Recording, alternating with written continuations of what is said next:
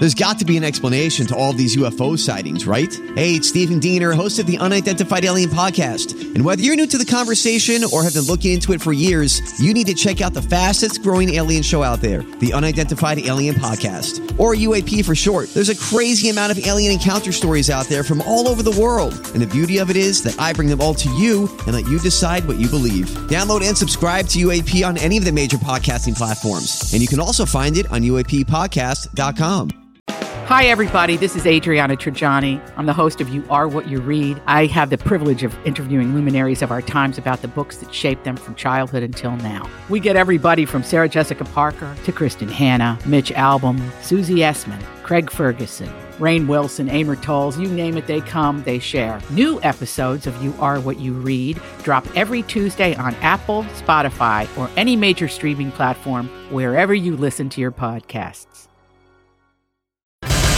I need information. I need it five minutes ago. This is a My Talk Dirt Alert, an everything entertainment update heard at the top of every hour on My Talk 1071. So, um, what's new in your world?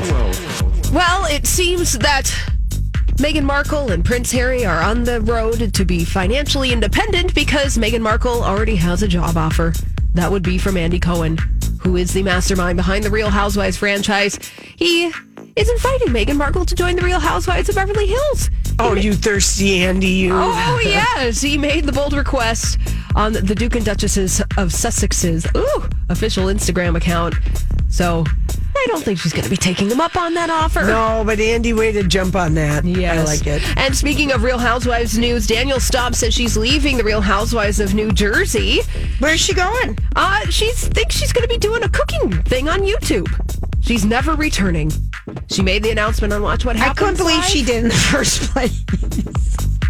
She's already quit. This is the second time she's quit. Yeah, she said never returning this time. Now you can believe her or you can not believe her. So there she goes. She's another Staub. woman that can't control her outbursts.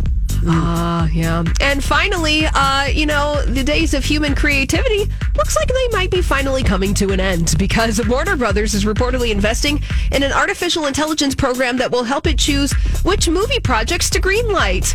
Who needs human beings anymore?